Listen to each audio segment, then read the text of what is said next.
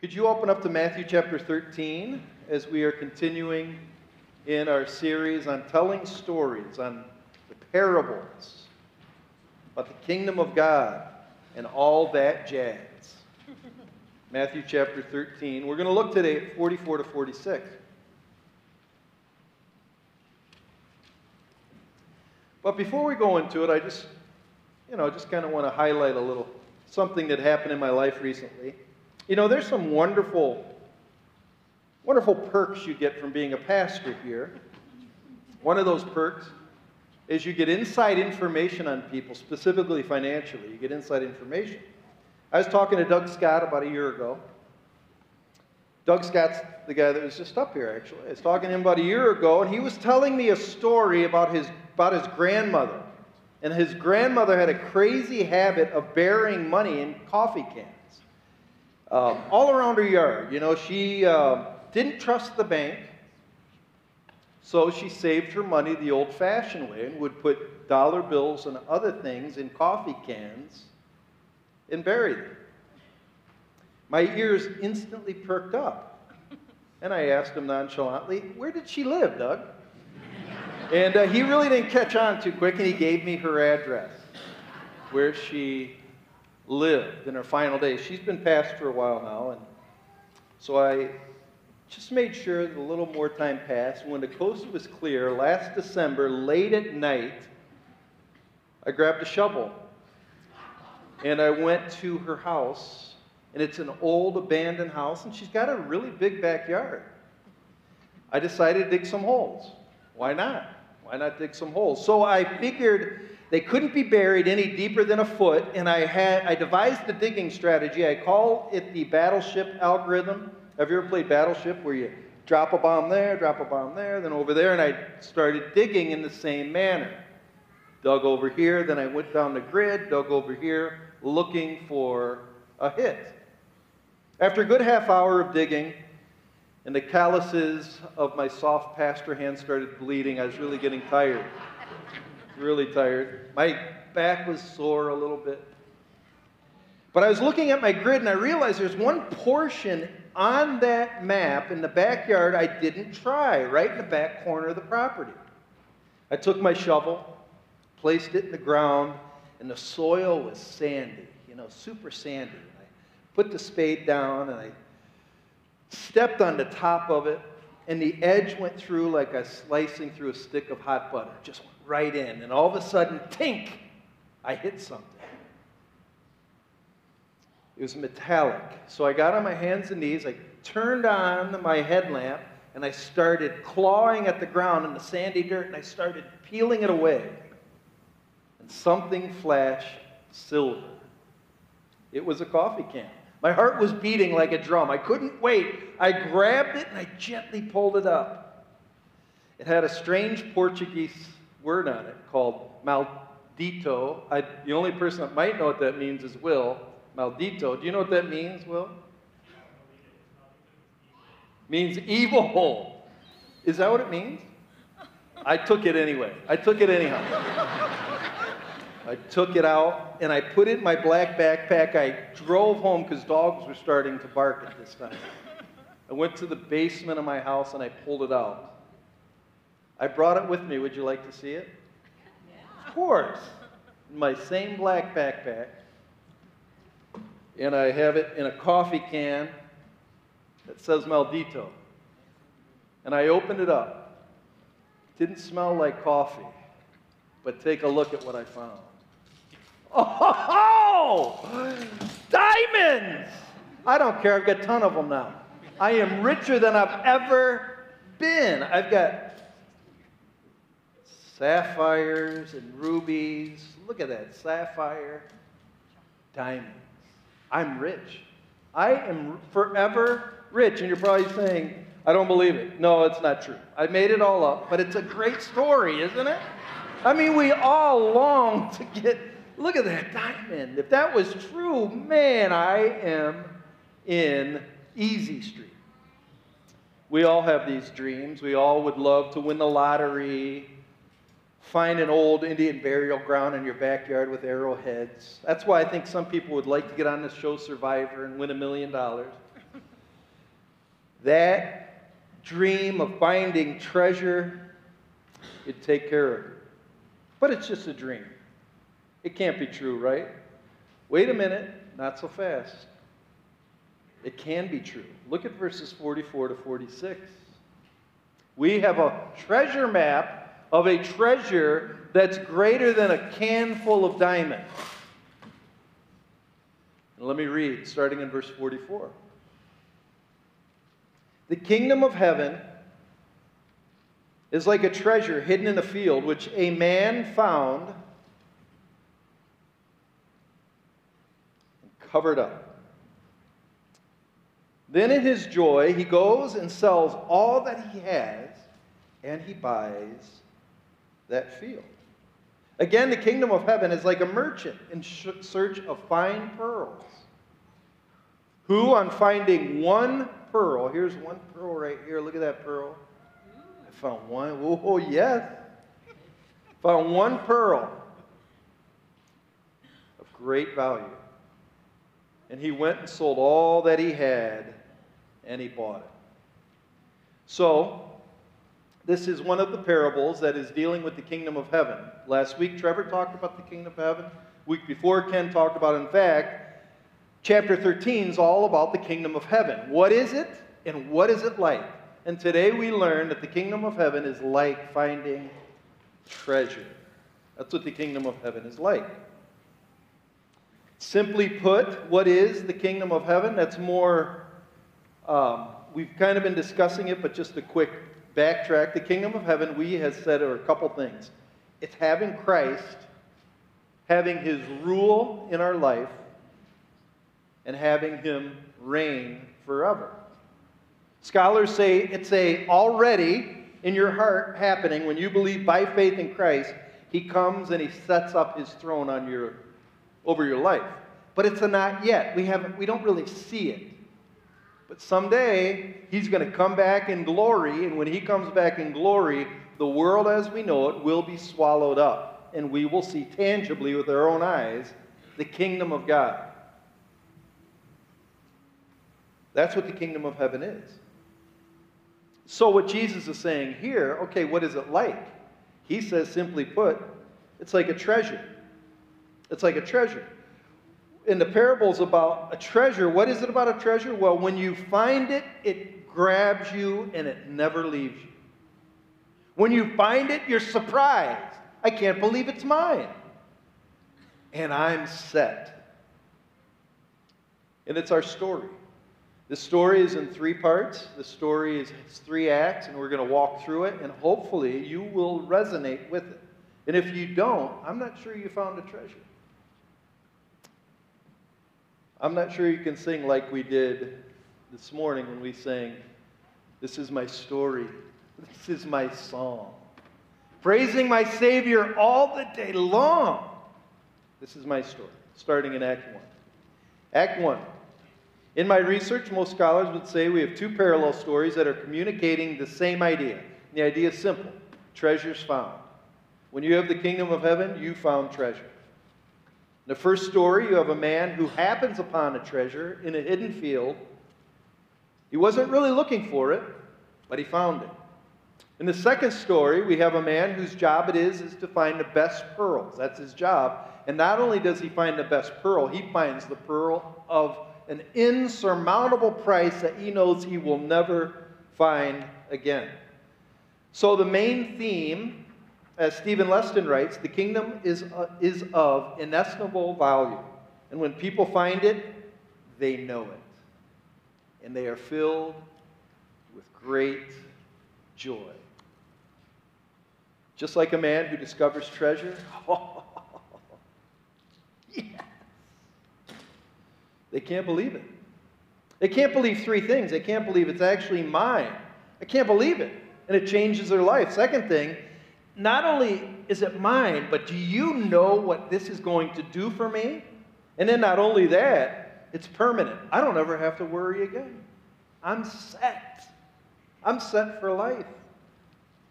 So Jesus is saying that those who find him and his kingdom will be set.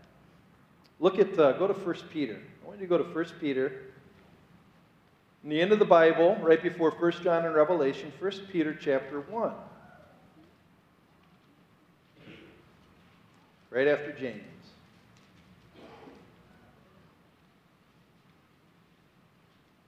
1 Peter 1, look at verses 7 and 8. It's fascinating. Peter writes, he's talking about faith. He says, faith is more precious than gold.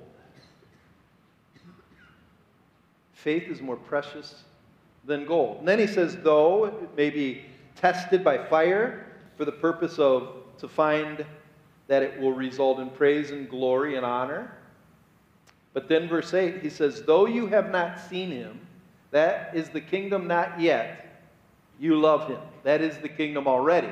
I already love him, but not fully see him. It's here, but it's not. And then it goes, Though you do not now see him, you believe in him. And you rejoice with this joy that is inexpressible and filled with glory. Like a treasure. I'm, I have joy. This is mine.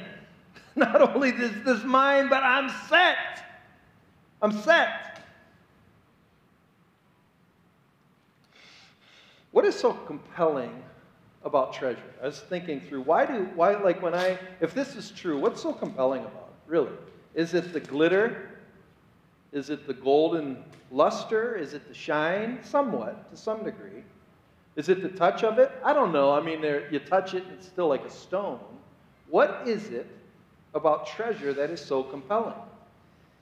I think it's the joy of the promises that will be fulfilled in the future. My future is taken care of forever. Not only will I be able to purchase things I've always wanted, but I will no longer have to worry about taking care of the lesser things that dog me every day of my life every day of my life. I'm so tired of just trying to survive. But if I have a treasure, man, I'm set. So if my car goes bad, I can buy a new one. Just flick a diamond, get me a new car. If I don't want to pay mortgage anymore, I can buy a million dollar house by Lake Michigan, have a walkout deck with five boats out there, and they're all paid for. I don't have to worry. I'm set. So you could say like this possessing the treasure actually sets me free to live for the things I've always wanted to live for. I can live now. Can you imagine what it would be like to no longer worry?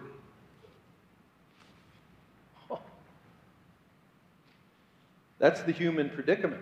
The human predicament is fear. We wake up every morning trying to stop fear. But having treasure silences the fear. I'll, I'll, illustrate it for you. This is one of my favorite musicals. It's Fiddler on the Roof, and this song, If I Were a Rich Man. And Tevye, I love Tevye. He's kind of heavy Jewish peasant from Russia. His three daughters, and he's poor. He's dirt poor. And he's talking with God in his barn, and here's his conversation. Oh Lord, I like how he talks, oh Lord, you've made many, many poor people. I realize, of course, it's no shame to be poor. Then he writes, but it's no great honor either. And I agree with that. It's no great honor to be poor. I don't need to be poor anymore. He goes, So, what would have been so terrible if I had a small fortune? And then that's when he starts singing, If I were a rich man, all day long I'd be pity, pity, pum if I were a wealthy man. He goes, Hey, I would not have to work. It's a great song. But listen to the verses. The verses are the key. He goes, I'd build a big tall house with rooms by the dozen right in the middle of the town. A fine tin roof with real wooden floors. And he's a peasant, so he never had wooden floors. He lives on dirt. And he's like, Can't I just have a house? I just want a house. What's wrong with a nice house? And then he sings this verse I see my wife, my Goldie, living like a rich man's wife with a proper double chin. You know, he's talking about, ah, be nice if my wife could eat a lot, you know, get fat. Back in the days, being fat was a good deal, man. It was a good deal. At the end of his song, it goes, Oi, what a happy mood she's in. Screaming at the servants day and night. Da, da, da, da, da. That's a great part. But listen to the last verse. The last verse is really the climax of the song. If I were rich, I'd have the time that I lack to sit in the synagogue and pray, and maybe have a seat by the eastern wall. And I'd discuss the holy books with the learned men several hours every day, and that would be the sweetest thing of all. That would be the sweetest thing of all. To have enough time where I can stop the world and delight in God. This is what he'd do with untold riches build a house, take care of his wife, and finally have time to contemplate the wonders of God. Oh! But think about it a second. In Christ, we have this treasure. Did you ever read Matthew 6? Have you ever looked at Jesus says the birds of the field, birds of the air and the flowers of the fields, they don't spin, they don't work, and yet your heavenly Father feeds them. Don't worry about tomorrow. And then he says in Hebrews, I will always be with you. I will never leave nor forsake you. Why worry? What can man do to you? If you have Christ and those who have found him in his kingdom, they have a treasure that's better than this. I just don't think they believe it. Those who have found this to be true, having the kingdom of heaven right now dwelling in their heart, not only do you no longer need to fear, but you have inside of you an inexpressible and glorious joy and you know it. Which leads to part two. This is Act two. Act two is the strange part. Jesus always gives twists in his story. The man who finds the treasure doesn't receive all of it immediately because the gold remains buried and the pearl is not yet bought. Was talking to Keith Seitzman after the first service, and he said, I know a guy who doesn't like the parable because it's like he's stealing from the guy whose field he found it in. I don't like that parable. Jesus, how do you not like Jesus' story? Who do you have a right to judge Jesus' story? But all you got to do is say that guy's the devil, and you're buying it from the devil. Say he's got it. That's how you fix that story. So, the idea is he buys the field, but hides the treasure, so it's still hidden. So, part two of the story is I have the treasure, but I don't have the treasure. It's mine, it's mine, it's mine, but it's not yet mine. That's the craziest part about finding the kingdom of heaven. There's a real excitement, but the reason for your excitement is often misunderstood by most people you're trying to convince of its greatness. They don't get it. Those who don't find it won't see it. I've heard people say to me, to me like this. I try to explain to them the gospel, and they'll say, So, let me see if I get this straight. You believe in a person who lived over 2,000 years ago, was a poor Jew. He didn't own anything. Actually, when he died, he gave up his last cloak. And he died on a cross. And a cross was humiliating, naked on a cross. And you want me to believe that too? Come on. I've heard people say this. So you believe in a God that's invisible, who claims to protect the orphan and the widow, who blesses the righteous and the pure, and yet when I look on the world, all I see is that tyrants, fools, and liars run the world. I don't see a good God anywhere. Because you haven't yet really understood the treasure. You haven't understood the treasure. Because the kingdom of heaven isn't fully realized yet, Satan is having a heyday casting doubt on God's goodness and glory to those who have not yet found it to be glorious. And I was thinking through this. Why? Why does it seem so hard to share your joy of the kingdom with others? Why is it hard to explain it? Because I think there's two reasons. First of all, I think is because we have we have traded religion for a relationship. We think religion is actually the treasure. Religion's not the treasure. Religion is nothing but fool's gold. It's kind of like going to Kids R Us and buying your kids those cheap plastic toys. They look like a gun on the outside, but they're plastic. Religion is a lot of plastic. It's a lot of robes and candles and chants and, you know, I'm so holy. But knowing God is a relationship with the living, pulsating God who sustains the world right now by the power of his voice. It's easy to be religious. Fake piety is easy to achieve, but it's dead. But having a relationship with Jesus is wonderful, but at the same time, and this is why it's hard, part two, it's deeply personal. It's a deeply personal thing. Each person has to find a treasure for himself. And in some ways, the fullness of what you have found cannot really be shared. Sometimes it's hard to explain. God will meet you in a quietness of soul. Sometimes you're dying on the inside, and you'll go walking in the woods, and He'll speak to you, and it. I can go for another five years now, but you try to explain that to somebody, and you're like, "What? You're hearing voices? Huh?" It's so deeply personal. The kingdom of heaven, first and foremost, has to be mine. Has to be mine. And I think this is by design, because God wants to know if you want Him. That's all He wants to know. He wants to be wanted. And this leads to Act 3. Act 3 the way you can tell a person has really found the treasure. The way you can tell when somebody really wants to meet with the personal living God, they will sell everything to get him. Look at what it says in verse 44. Then in his joy, he goes and he sells all that he has, and he buys the field. Verse 46 And when finding one pearl of great value, he went and he sold all that he had. All that he had. And he bought it.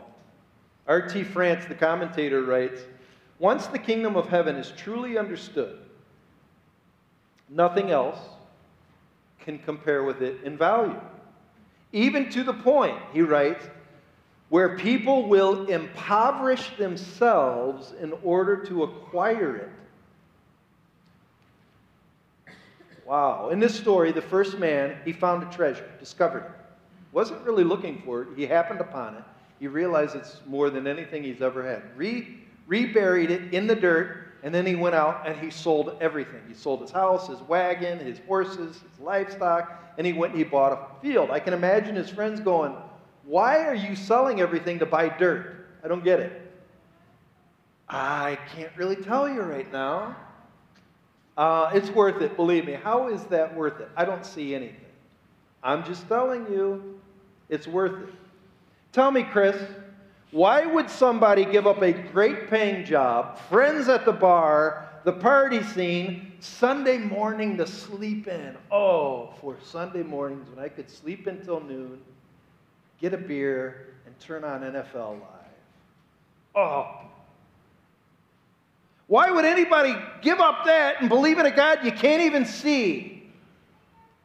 I can't tell you. I just can't tell you. Why would anybody give income to a new building? I don't get it. I don't know how to explain it to you. But if you think about it, the answer is very simple. It's an issue of worship. It's worship. Worship is a value comparison. You could say it like this the personal value of a thing, which is worship, the personal value of a thing is determined by what you will trade for that thing. Jesus asks us to give up our lives for Him to deny ourselves and follow Him. Jesus has asked some people in our church to suffer for Him. And I'm telling you, it's not fair. But in that suffering, and there, by continue to worship even through suffering, it's worship. I love this conversation between Peter and Jesus. You can find it in Matthew 19. If you go to Matthew 19, you need to look at this. It's right after the story of the rich young ruler. This guy's rich. Jesus says, Well, if you really want to follow me, sell everything, come follow me. And he wouldn't do it. And the disciples are like, Man, is it possible for anybody to get saved if this guy's not going to get saved? Because he's a good guy. And Jesus says, You know, it's like a camel going through the eye of the needle. But then you get to verse 27. And then so Peter says to Jesus, considering all of this, First, uh, Matthew 19, verse 27. Peter said, talking to Jesus, See, we've left everything and followed you. What then will we have, Jesus? Like he's point to the disciples saying, Jesus, I gave up my fishing business for you. Almost like, what is it worth it? He's asking, is it worth it? Listen to the words of Jesus. Please listen. This is verse 28. Jesus said to them, Truly, which means I'm not lying to you. You could probably see Jesus' eyes. I'd love to look in Jesus' eyes. I'm not lying to you.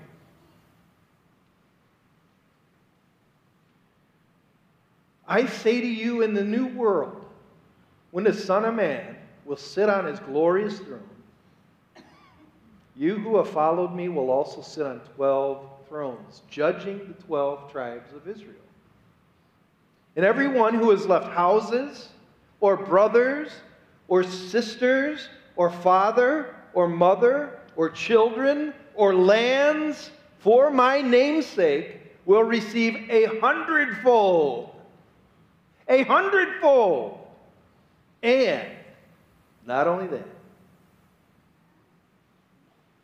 they'll inherit eternal life. Is eternal life worth it? What do I get out of this deal with eternal life? All right, I was thinking through this. You want to know what you get out of eternal life? Scholars would call it the big five. Big five. Listen closely to the big five. So, if I sacrifice I don't even think we sacrifice that much, but if I believe in Christ, here's what I get I get a new body, I get a wedding feast of feasting, dancing, rejoicing with family. Third thing I get is to rule on earth with Jesus. Fourth thing I get is to please Him in my body. And the fifth thing I get is I get His very presence. Let's walk through these. It's interesting. Somebody asked C.S. Lewis, especially in the first two, why tangible things like a new body and feasting are important to know. Isn't this frivolous, you know, kind of a worldly desire? And he said, No, no. He said, They're important to know because though we can't fully understand them, it gives us hints and parameters on what we can hope for, and it takes away the fear of what eternity is not. A lot of people fear that we're just going to be floating angels on harps. I mean, you've heard that a million times. A lot of people fear that we're going to be wisps of clouds with no body. But these first two should cause us to get excited. The first one is a new body, and I want you to think through this a second. Having this promise of getting a new body tells me that I am still going to be me. I won't lose consciousness. Because to a large degree, I am what I know and I think and I remember and I long for. That is really who I am. All that I am, all that I've previously experienced, all that I have attained in understanding and wisdom and learning and insight on this earth, all the memories of fellowshipping and the suffering with Christ, all of the relationships of love won't be for nothing. They will carry on. I will still be me. Do you know other religions think you lose you? Buddhism believes you just Poof, nothing. So, so, so, so I have a friend, and you know who he is. He's suffering in a way I can't even understand. If that doesn't pay off the good, what is the purpose of it? But in heaven, I get a new body. I get to still be me, and everything I've earned down here, the fellowship of his suffering, will be rewarded. Man, having a new body means nothing will be lost.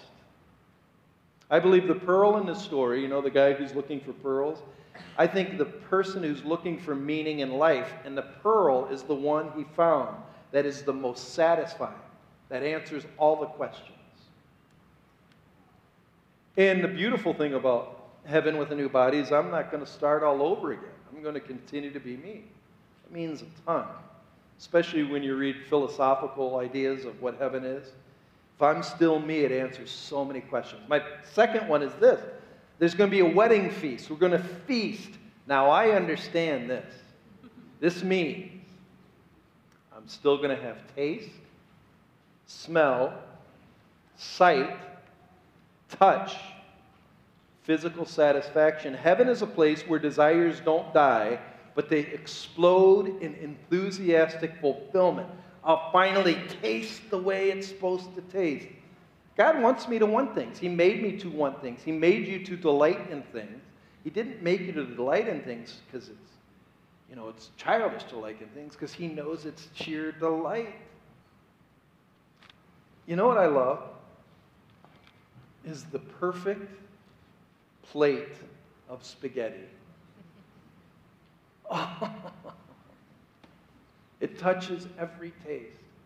Remember, like in, um, if you've ever seen What About Bob, when they go, mmm, mmm, mmm, mmm. You're going to hear that echoing in heaven all over the place. To me, heaven's going to be the place where all of the corn is hand chucked. It's going to be incredible. If you ever saw What About Bob, you know what I'm talking about. Third thing, I'm going to get to rule with him. We are going to be rewarded for our sacrifice through genuine honor. We're going to be honored by God. I will be recognized fully by God as a person whose opinion matters. My talents will still be used. I will be able to help improve God's will, world on a continual basis. I think deep in our hearts, we want to be seen as noble, respected, recognized people. In heaven, we will be. We will recognize and relish in each other's worthiness. It's called nobility, majesty. Actually, Jesus is the only majestic one but we're going to be prince and princesses next to him on the throne. That's majesty. Some of you are like, come on, that's a, that's a, that's a fairy tale. Have you read your Bible? Fourth thing, we're going to please dad. He's going to say, well done. We get to please the one we respect the most.